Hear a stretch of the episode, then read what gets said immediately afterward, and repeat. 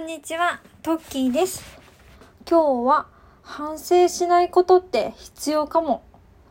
と思った出来事についてお話ししていきたいと思います。よく世間では行動をして振り返ってで改善してまた行動してっていう風によく PDCA サイクルを回すことが必要ってよく言われますよね。確かにそれすごく大事なことだなと思うんですけどもその PDCA サイクルで行動をした後に反省する反省内省する時にこう自分を必要以上に責めてしまう人っているかなと思いました。すごく真面目で物事をネガティブに捉えがちな人にありがちなのかなと思いました。私友人が「何やっても三日坊主なんだよね」と言っていました。とりあえず行動はしてみるんだけども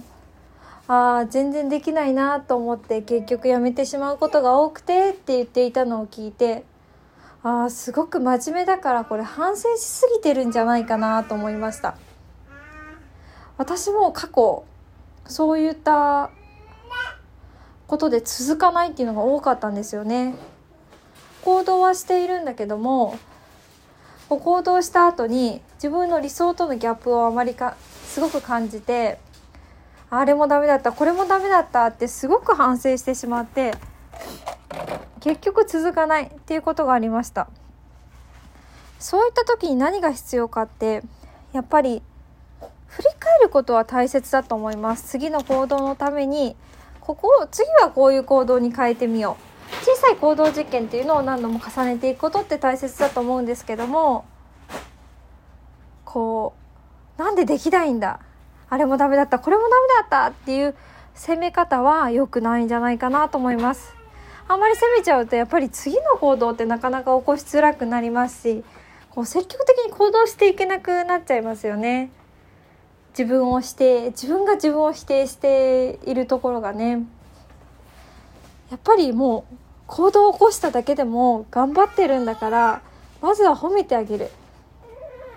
でもうちょっとこう変えたらもっと良くなるかもっていうような発想でどんどん行動を積み重ねていく。その方がうまくいくんじゃないかなと思います。なので振り返らないというとまた違うのかもしれないけどもうん自分を責めるような反省はしない。それよりはそうなっちゃうんだったらもうどんどん行動を積み重ねていく。反省せずに行動を積み重ねていく。で学び取ってそれを生かして学び取って生かしてぐらいの感覚でいくと、まあ、ある程度人って量をこなすと質も上がってくるので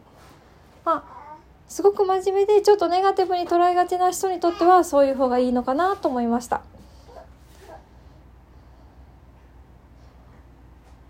楽観的な人はね別に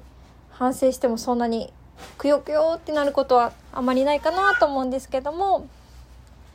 私もその友人の言葉を聞いて共感する部分があったので今回お伝えしました。反省って悪いことばっかりじゃないけどもこう自分を責めてしまう反省はあまりプラスに働かないのかなと思います。もっともっと頑張ってる自分を褒めてあげてください。今日は聞いてくださりありがとうございました。ではまた。